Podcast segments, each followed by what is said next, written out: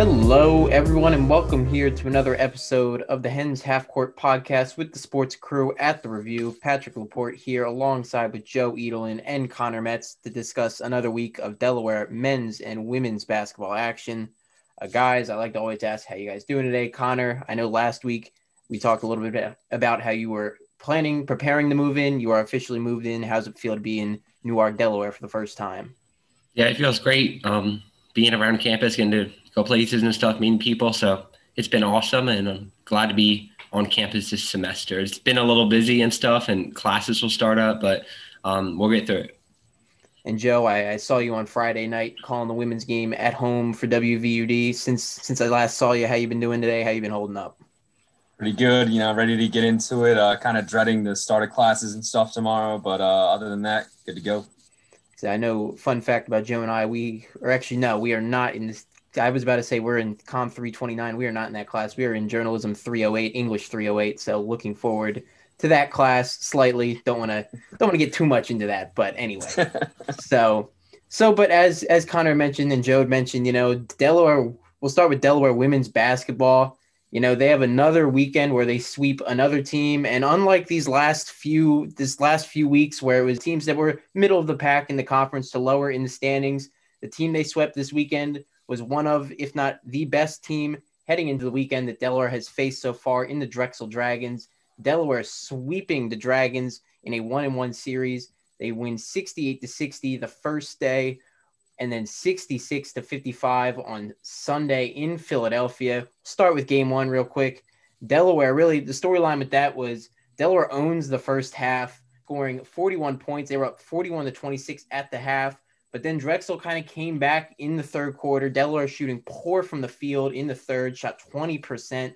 And Delaware only scored eight points in that quarter to Drexel's 17. But in the fourth quarter, Delaware was able to hold on, scoring 19 compared to Drexel's 17, and was really able to hang on late. Drexel got some good shooting in the second half from Hannah Nihill, who's one of their leading scorers and one of the leading scorers in the conference. But to finish out the day, Delaware finishes with three players in double figure points wise. Ty Battle led the way with 18 points and 11 rebounds. Jasmine Dickey, kind of a quiet day, 11 points, nine rebounds, but four assists to go for Jasmine Dickey. And then Lizzie O'Leary producing well for the team, 11 points, nine rebounds. Delaware, one of the best offensive rebounding teams in the country, out rebounds the Dragons 48 to 36, including getting 20 second chance points on the offensive end guys, I guess we'll start here. Friday night at the Bob. Delaware goes 9 0 at home now. What were we seeing? What were we feeling? I know Joe and I, as we talked about, we're at the game, but what do we see from this Delaware team that helped pull out this this second half win, especially against a good Drexel defensive team? Well, you know, I think we were kind of heading into this series knew, you know, how important it was, especially based off of the previous three games. Losing that game, that their only game in conference that they've lost so far against Elon, and then kind of struggling against Northeastern the following weekend. In those three games, Delaware did not shoot well at all. I think the highest or the best they shot in those three games was like 36% from the field. And, you know, in game one, I know that Drexel started to come back a little bit, but like at half, Delaware was shooting like over 50% from the field. And even when Drexel would go on their runs in the second half, the offensive rebounding and just the, the ability to defend and put pressure on every single person on the opposing team's offense and the ability on the offensive side to be able to still impose your will, you know, rebounding the basketball. It doesn't matter who you're playing, you know, when when you're getting a ton of offensive rebounds, it's just a demoralizing thing for the opponent. And Delaware just does that in like an insane clip. And, you know, they were able to do that on Friday night. And I think that that was like their biggest thing to their victory was just their ability to get second chance points. It was honestly like extremely impressive. I thought the key takeaway I took away is despite letting Drexel come back in the third quarter, they like really sealed the game at the end. I know they had the big like 12-0 run or something in the second quarter, which gave them the lead and gave them some room for error. And I really thought the end of the game they just sealed it good, like they have most of the year. And player wise, I would say Lizzie O'Leary was a big part of this win even all weekend. She's up in her game a little. It seems like scoring double digits on Saturday, getting tons of rebounds, especially offensively. So, like like you said, Joe, this team is a great offensive rebounding team, and I don't really see anyone that can match up with them in that department. this team's offensive rebounding is, I mean, they're ranked first in the nation for a reason. You know, I think it starts with you got Ty Battle down there, and Lizzie O'Leary has shown throughout the season that she can play well on the offensive glass, on the glass as a whole. And I honestly think this is her best overall series, best two games that we've seen her play so far. And she's really contributed to this team offensively over the weekend. I mean, the 11 points goes along with the nine rebounds, and even today gets another nine rebounds and six points. That's that's that's what you want to see out of someone who's not going to get you probably. They're not. She's not going to score a ton of points every night. I mean, you have a ton of other options in Jasmine Dickey, Ty Battle, Ty Skinner. You know, Chyna Latimer's coming on well. Jules Smalls. So you have all these other other options, and if you're Coach Adair and the Delaware offense, defense, just having Lizzie O'Leary on the glass really just I feel like has helped them out a lot, you know, to kind of solidify solidify the team. And I remember Coach Adair had said this at the beginning of the year that she hopes that Lizzie is like the team's rock. You know, she's not going to put up the most points, but she's going to really solidify the team and kind of kind of be that glue for the team as a whole. I mean, in a series where you're playing a team in Drexel that was one of the best defensive teams in the CAA. I mean, coming into the weekend, they're allowing about 53 points per game. Uh, that was first in the CAA, and they limit teams shooting wise.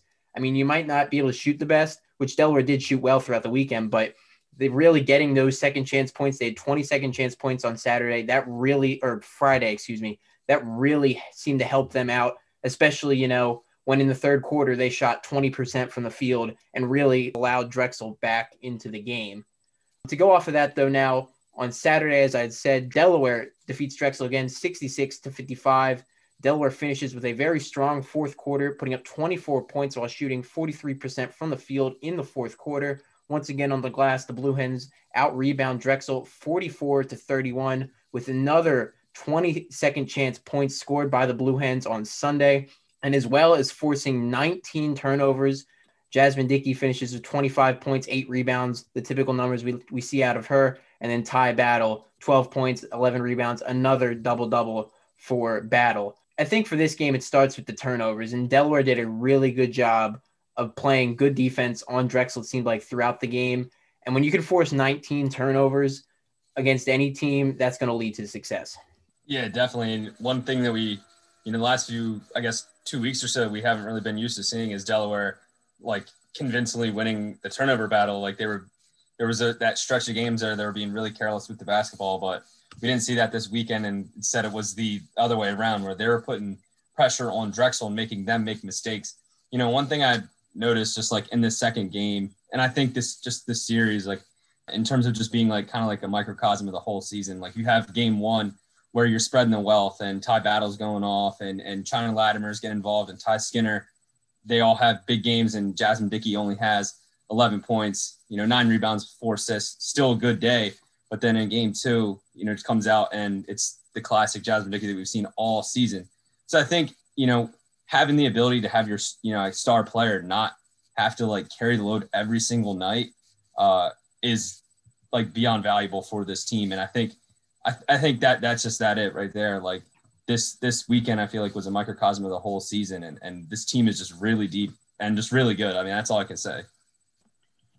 Yeah, I agree with you, Joe, um, on what you said about the turnovers. I feel like this entire weekend, I think they had 14 each day, which it's decent. Like they were putting up like 20 turnovers in the past few weekends. So I think that's the biggest thing here is limiting their own turnovers, but still showing that they can get t- turnovers and turn it into fast break points. And then same tale as Saturday, just out rebounding Drexel tremendously. I mean, they had nothing for them. Um, the stat sheet shows it. And I think this game, Jasmine Dickey did take over, putting up 28 shots, which is a ton, but she made 11. So it worked out good in the end. So, but I do think the best thing from Sunday's game was the limiting of turnovers. And I think going ahead, uh, you know, in the next two series against James Madison and Towson, who are very good teams as well, you know, you got to limit those turnovers. And against, I think that's even it's even greater to see that you know this team did that against the team in Drexel that plays hard defense. I mean, we saw I saw throughout game one and game two at times Drexel was trying to was full court pressing Delaware in order to kind of slow their offense down a little bit because Delaware likes to run that that kind of fast pace and transition type offense. And Delaware was able to, you know, control control the ball well and able to really not commit any careless errors or turnovers. And that was just really something that stood out because we had seen in weeks prior where, you know, they try and push it up the court and they might and they might not facilitate the offense as much. And instead they'll either get a bad look or they'll just turn the ball over. And it was just very, I'd say very impressive from the standpoint of how they moved the ball around throughout the weekend as a whole. I mean, they had nine assists today on Sunday. But what stood out to me as well was they had 14 assists on Friday night. And I felt like that really helped this team, especially when, you know, Drexel would apply that full court press and was really putting pressure on that Delaware offense to try and find good shots. And they were making some great passes. I mean, they had a lot of backdoor cuts to Ty Battle and Lizzie O'Leary down low throughout the weekend. So, so that stood out to me was just Delaware's ability, as you guys said, to limit the turnovers and then their ability to facilitate the offense well even when Drexel was applying a lot of pressure on them defensively.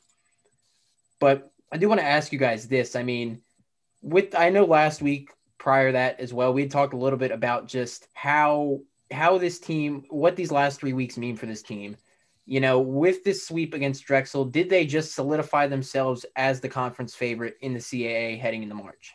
I think short answer, yes. I think just based off of how the whole season's gone and essentially, I mean, obviously, I know they lost to Elon, but like being able to literally beat every single other conference opponent you faced to this point with two series left in the year, I mean, there's not much you can really ask of this team. I mean, coming into the season, like being the preseason sixth overall team in the conference to, I mean, in my opinion, I think being the clear number one team in the conference is like such a, a like leap in, in expectations that we had for this team. But seeing just kind of everything come together. Like this is a good basketball team. This is not just a you know a fluke run uh, of of in conference opponents. Like this is a good college basketball team, and I just think that this past this past weekend was just the perfect series. You know, you have three huge series coming up, including the Drexel series, and they came and did exactly what they needed to do to set the tone for the rest of the season. 100% agree. I feel like there should be no debate, no matter um, what team you cover, who you root for. I feel like they've done it way more than anyone else because others have had more postponements. I think Towson dropped a game to Northeastern today. James Madison put, didn't play today, but they're six and four in conference. So like they just sweep Drexel out of the question. They're the favorite over Drexel, Towson, JMU.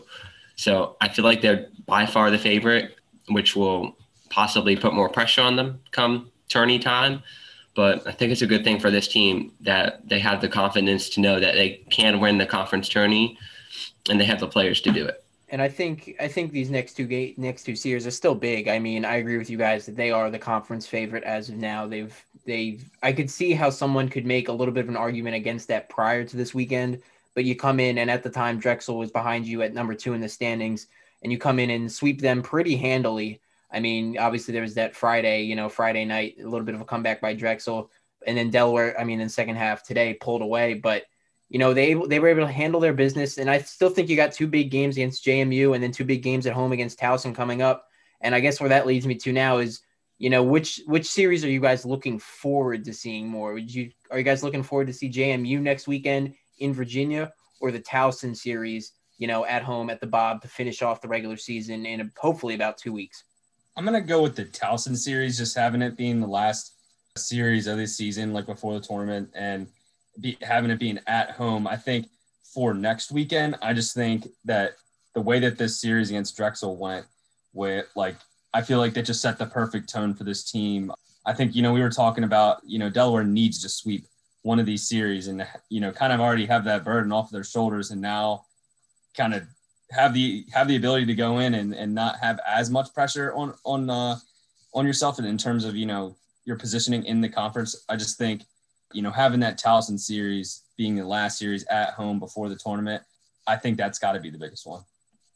I'm gonna go with the JMU series just because I think the road test will be um, very interesting. They haven't really had a road test of a top team two games on the road. Um, I, I, think both se- series are about equal importance, but I'm more interested in the JMU series. JMU's kind of had their schedule's been all messed up. They don't really have a groove. Towson does, and Towson's good, but I think we don't quite know how good JMU is compared to how good we know all the other teams are. So I think I'm interested for that just because of JMU's weird schedule and Delaware being on the road. And that brings up a good point, Connor, about JMU. I mean, if you think about it, Delaware's only two losses have come on the road. They lose at George Washington back in December, and then they lose a couple weeks ago at Elon. So that is an interesting thing to watch for in that storyline. I will say, I think for me, at least, the series that I want to see more is against Towson, considering the fact that, I mean, that's going to be two, a series of two of the best offenses in the CA going up against one another. I mean, Towson scores a ton of points per game. They are leading the conference right now in scoring. They're scoring about 86 and a half points per game, so 87 points. You got Kionna Jeter, who I think is the really the only other person that you can make an argument for CAA Player of the Year, along with Jasmine Dickey. I mean, they're both leading the CAA in scoring. Jeter first in the in the league with 25 points per game, while Jasmine Dickey has 22 and a half, so just under 23. And then as well, I mean, Towson's just a good offensive team. They're good at facilitating their offense. I mean, Aleah Nelson also leading the conference in assists right now. And then there's a these are two of the best rebounding teams in the CA. I mean, Delaware, you know, gets about 45 rebounds a game compared to Towson's 42. Two of the best defensive and offensive rebounding teams. Delaware first in the nation in offensive rebounding. Towson first in the CAA on the defensive end. So I mean, there's that as well. I just think that you know I agree with Connor you in the fact that what you said. I mean, it will be very interesting to see how Delaware can go up against a, a tough road opponent against a team that, you know, has been there, has the experience, has the experience in the coaching staff. At the same time, I'm really looking forward to seeing, covering, doing whatever for that game, those two games in two weeks against Towson, because I mean, that those I think will be some of the most high scoring games we've probably seen Delaware score in since St. John's, even when they beat St. John's 93 to 88. So so I like I like that Towson matchup, you know, at home in two weeks. But JMU, I think, will also be a very interesting test, you know, for this team as a whole. And speaking of JMU, we'll preview them in a second. But there's one thing I just want to bring up to you guys real quick. I mentioned this to Joe on Friday at halftime during the game, and I'm just gonna I'm just gonna say it. Uh, I'm not gonna we're gonna I'm just gonna say it. We're just gonna leave it at that. But right now, I was a little interested at looking at the bracketology around the women's team because I mean how a lot of these these smaller conferences that they're picked in the bracketology predictions is they just take the top team from the conference and they put them in the in the in the seed. And right now, according to ESPN's bracketology, at least Delaware would be if the season ended today and Delaware made it into the NCAA tournament, Delaware would be a 12 seed taking on the five seeded Northwestern. So we don't, we're not going to really talk about that. That was just an interesting little fact I wanted to bring up there and just something to look out for as we move forward and to keep in mind, considering this team has just been winning a lot. But anyway, so JMU, in terms of their preview, uh, offensively, they're top three scoring team in the CAA, averaging 69 and a half points per game, while they're a top three shooting team as well, shooting 41% from the field and 31% from the three. And they're also decent on the glass. They're top three in defensive rebounding, 26 rebounds per game, obviously going up against that high powered Delaware offensive rebounding unit. But the one thing about this team is they're bottom three in terms of points allowed, 70 points per game from the James Madison defense, while they're both about middle of the pack in shooting percentages for opponents. Opponents are shooting 40% from the field and 34% from three. And they're fourth in turnovers in the CAA right now. They average 17 and a half per game with the worst turnover margin with a margin of negative 3.2. Players to watch for Kiki Jefferson, a top five scorer in the CAA, 16.7 rebounds, Peyton McDaniel, 13 points per game, and Jamia Hazell with 10 for the Duke. So, as I always ask guys, you know, this series against JMU next weekend, what are we looking for as Delaware goes on a road road test here, you know, as the season comes to an end? Well, I think I just look at their their scoring numbers and, you know, both offensively and defensively, like they score a lot of points, but they also give up a lot of points. And I think for this Delaware team being a team that likes to push the pace and on on you know to the detriment of maybe turn the ball over you know like we've seen in the past where they have games where they turn the ball over 20 plus times. Regardless like delaware likes to play that style of basketball just pushing the pace. And you know if if jmu wants to get into a shootout with delaware i like delaware's chances in that especially just given i mean just everything we've seen like being able to to defend being able to offensive rebound uh, you know get second chance points put pressure on the other team. I just I, you know, I like Delaware's chances if you know becomes a shootout against JMU. I think the two things I'm looking for is to keep the turnovers down like they did this weekend. So get a second straight weekend of a good turnover margin. And then secondly, something we don't talk about much, just the shooting percentage here from all three places, from inside, from three, and from the free throw line. I just feel like they are inconsistent. It may be because they put up so many shots, just because of how their team is how their team is shaped. But I think looking to shoot better is something because if you get an attorney and you get in a tough match, you have to make shots. You can't shoot like 30% from the field and like 20% from three and like 60% from free throw line. That's kind of what they did this weekend a little. And they always rely on their offensive rebound and fast break, which is good. But I think seeing them win more convincingly with a good shooting effort would be something. But um, so that's really what I'm looking for. I look at the the biggest thing for me is you know continue to force turnovers because I think that really helped this team this weekend. And you're going up against a team in James Madison that turns the ball over a decent amount. They turn the ball over fourth most in the CA, and they don't force a lot of turnovers based on that turnover margin. So you know I look for Delaware to hopefully you know try and play aggressive on that defensive end. Jasmine Dickey has been playing well in that column as well in terms of steals. She's top ten in the CAA right now. So give me give me Delaware's defense, you know, holding it down against JMU, a team that they can shoot the basketball well, but you know, I like how Delaware's defense impressed me. I'd say more than the offense did this weekend a little bit at times. So give me give me Delaware trying to force a lot of turnovers this weekend in, against JMU because if if you can do that, I think you can push the pace well against this team. You can play that offense, that offensive game that you really didn't play a lot of this weekend against Drexel that works so well for you and I think this team will be fine. You know, asking for predictions now, I'll just start. I think you know if Delaware had gone one and one this weekend, it'd be harder for me to say you know they'd sweep JMU next weekend. But I think you have all the confidence in the world coming off a sweep against Drexel, who's right behind you in the standings. So give me two and zero oh for this weekend. I don't see why this team cannot go down to Virginia and take on team and James Madison, who's been there. But I, I think right now you have Delaware who's going to kind of take that mantle that JMU had last year, and Delaware's going to run with it, and they're going to go 2 0 on the weekend. Yeah, I agree. You know, Delaware had that little three game slump, if you want to call it. You know, the loss to Elon in the series against Northeastern, that was a little difficult. But, you know, just based off this weekend, they showed me everything that I needed to see to not, you know, not worry about this team. I'm not worried about it. They've given me no reason to not pick them to go 2 0. So, of course, I'm, I'm sticking with it and give me 2 0 against JMU. Yeah, I'm back on the 2 0 train too. I know, Joe, you stayed on it even after the uh, one and one series, but I'll jump back on from just from this weekend. It, this is a great team. Um, their loss wasn't a fluke, but it's not how they're normally going to play. So, uh, 2 0 on the road against a good team, I, I think they could do it. Yeah, and we will we will definitely find out. Those games, as we said, are on the road on Saturday and Sunday, so probably no coverage from Joe, I, and Connor from WVUD. But regardless, we will have an episode of the Hens Half Court podcast next week, holding it down for those two games. Flip it over now to the men's side. The men kind of are in this this stalemate kind of spot right now. I guess is the best way to describe it.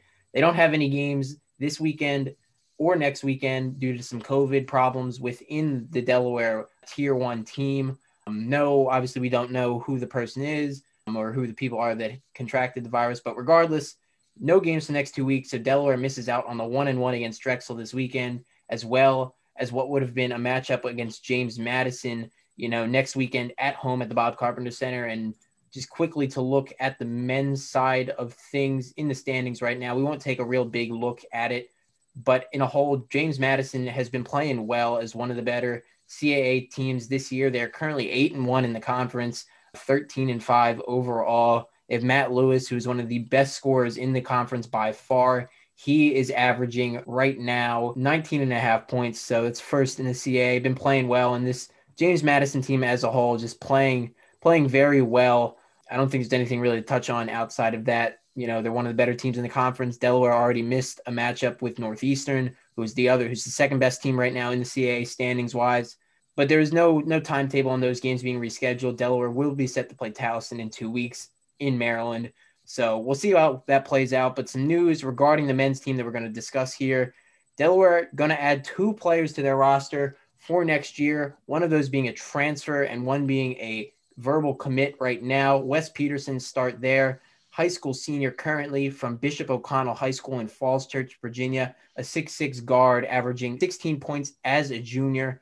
And he joins a team that, you know, has a lot of these kind of kind of swing swing type players, I'd say, a little bit bigger than, you know, Ryan Allen, Kevin Anderson, even Ebby Asamoah, but still a guy that can put up points for a team, kind of act as that swing guard, you know, swing guard, the forward type player. And then Jameer Nelson Jr., who is a transfer from George Washington as a freshman last year in 2019 and 20, averaged 10 points per game.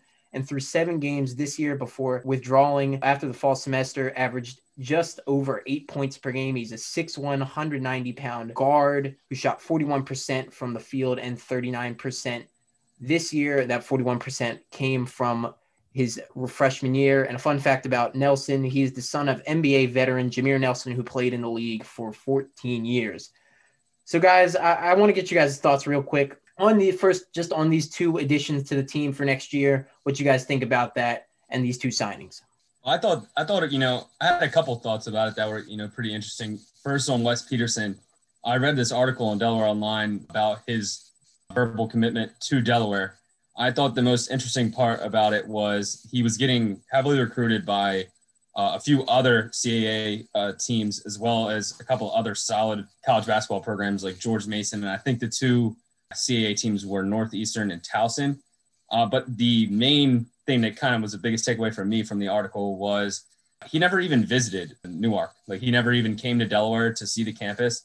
So what that tells me is that you know Coach Ingelsby's like job recruiting is he's he's been able to get guys to buy in without even coming to Delaware. So I think that that's important. You know, you got guys buying in to you know just Coach Ingelsby's outlook on the whole program, and I mean, I, I just think that's a good sign for where you know the men's team is heading. And then for Jameer Nelson Jr., you know, I think that's a huge pickup. You know, a guy that's you know was at GW this this past season and, and is competing in a tough Atlantic 10. I mean, you got there's teams in the Atlantic 10 that that got NBA talent on it. I mean, you guys at VCU and and St. Louis, Dayton, schools like that, Richmond. So you know he's he's had you know tough competition to, to go up against. But I did not know that his dad is the GM of or the assistant GM of the Delaware Bluecoats G League team. So I feel like that kind of probably played into his decision a little bit of, of where to go.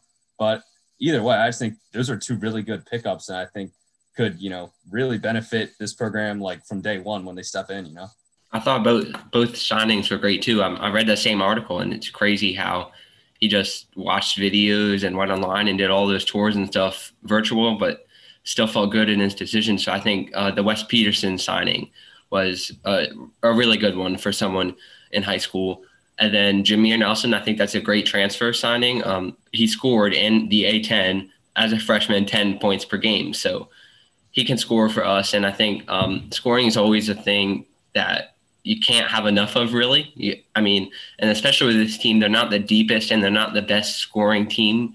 So I feel like their weakness um, is definitely on offense.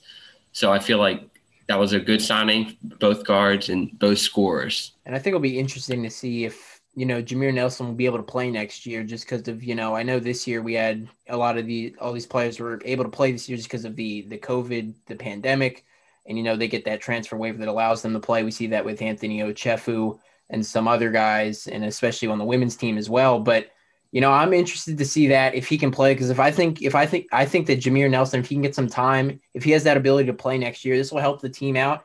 You know, I don't want to make this comparison because you know Nate Darling was a was just an outstanding player watching him play last year. But Nate Darling was a transfer as well from UAB. Not I would Darling's a little bit bigger than Nelson, but you know, still a, a, a decent shooter there. Didn't get a lot of time at UAB and then comes to Delaware and plays lights out, becomes one of the best scorers in the CAA, and then ultimately goes to the NBA. So so there's there's that there, and that's a little interesting to see. You know, get some get more minutes at Delaware, kind of a smaller school than GW in a smaller conference.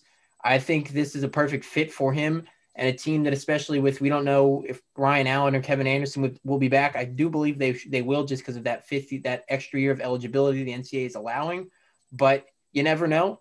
So if you're Delaware, you can get some more at best. You know, you get some more depth to your bench and some guys that can come in and produce right right from the get go. And Wes Peterson, I think this team, you know, it's getting small. They're definitely getting smaller. I mean, Dylan Painter there at 6'10 in the in the mid in the middle. He'll be gone soon. So you're going to be relying on Andrew Carr really as your biggest guy out there on the court because Anthony Ochefu is not going to be back next year because he's only got one year of eligibility. But I like the Wes Peterson signing as well. You know, he kind of reminds me of a bigger version, maybe a little bit of Ebby, who can score the basketball, kind of a longer defender. So, so I like both of these signings for the future of this team. And you know, you got Andrew Carr and Marco, Gianmarco Arletti coming in this year. You know, it's a good little start to a to a team that soon, sooner rather than later, will be. You know, Kevin Anderson, Ryan Allen Dylan Painter, they'll all be gone, and you gotta you gotta hand the keys off to someone else. And I think I think they're building the, the groundwork to do that. You know, down the road with Coach Ingelsby in that squad. So will be interesting to see how they how they play out and how all that shapes out. Um, and it'll be interesting to see if they can get anyone else, you know, to sign for this team. Yeah, I, definitely think they probably need to get, a, a, you know, another big down low. You know, we saw kind of last year with Justyn Mutts when he was in Delaware and how just having two bigs that you can rely on and, and him and Dylan Painter, it was just in, invaluable. And we see that Delaware's kind of struggled, you know, at times down low this year, but you know, there was that that stretch where like Andrew Carr and Dylan Painter were snapping when we were real banged up with Kevin Anderson and Ryan Allen battling injuries. So, you know, with, you know, like I agree with guys like Dylan Painter and Kevin Anderson and Ryan Allen, you know, bound and leave here in the next year or so you got to build for the future. You know, that's just kind of that's college basketball, and I, I feel like you know Coach Ingelsby's definitely got the the right the right pieces in place. You know, for this team to kind of really take off and build. You know, in the next coming years. Yeah, I think getting two good guards with how the CAA is um, lots of small ball from lots of teams is uh, really good. And even aside from positions or stuff, I just think getting two good signings at this point in the year during really different times when signings may not be less likely, delayed. I feel like it's, it's a good thing for this team. It shows that, that they can recruit like they have the past years with Ingelsby here. So excited to see both Nelson and Peterson um, on the court whenever they may be.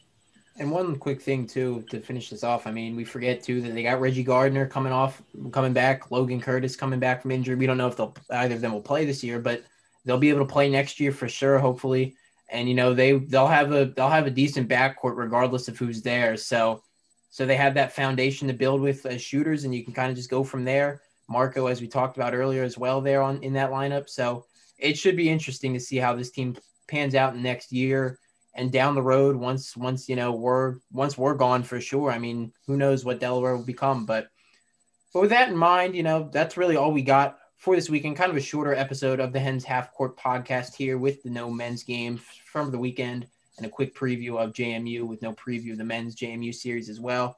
But we will have another episode next week, as usual, recapping JMU and Delaware's women's basketball, as well as previewing hopefully both the men's and women's Towson series. For those games, those games, Delaware, the women's team will be at home, and men, the men's team will be on the road. As usual, you can find all of our episodes of the Hens Half Court podcast posted on the new and updated review website. It looks very nice. I don't know if any of you guys have seen it yet, but if you haven't, would recommend checking it out. So that is udreview.com, all one word. And then, of course, you can find updates as well as links to our episodes on Twitter, which is at UD Review Twitter or at UD Review on Twitter. That is one word at UD Review. Uh, and you can find our episodes on major streaming platforms, including Spotify, Anchor, Google Podcasts, Breaker, and Radio Republic. So for myself, Joe, and Connor, we wish you guys a happy first day of classes tomorrow, and um, we'll talk to you guys next week.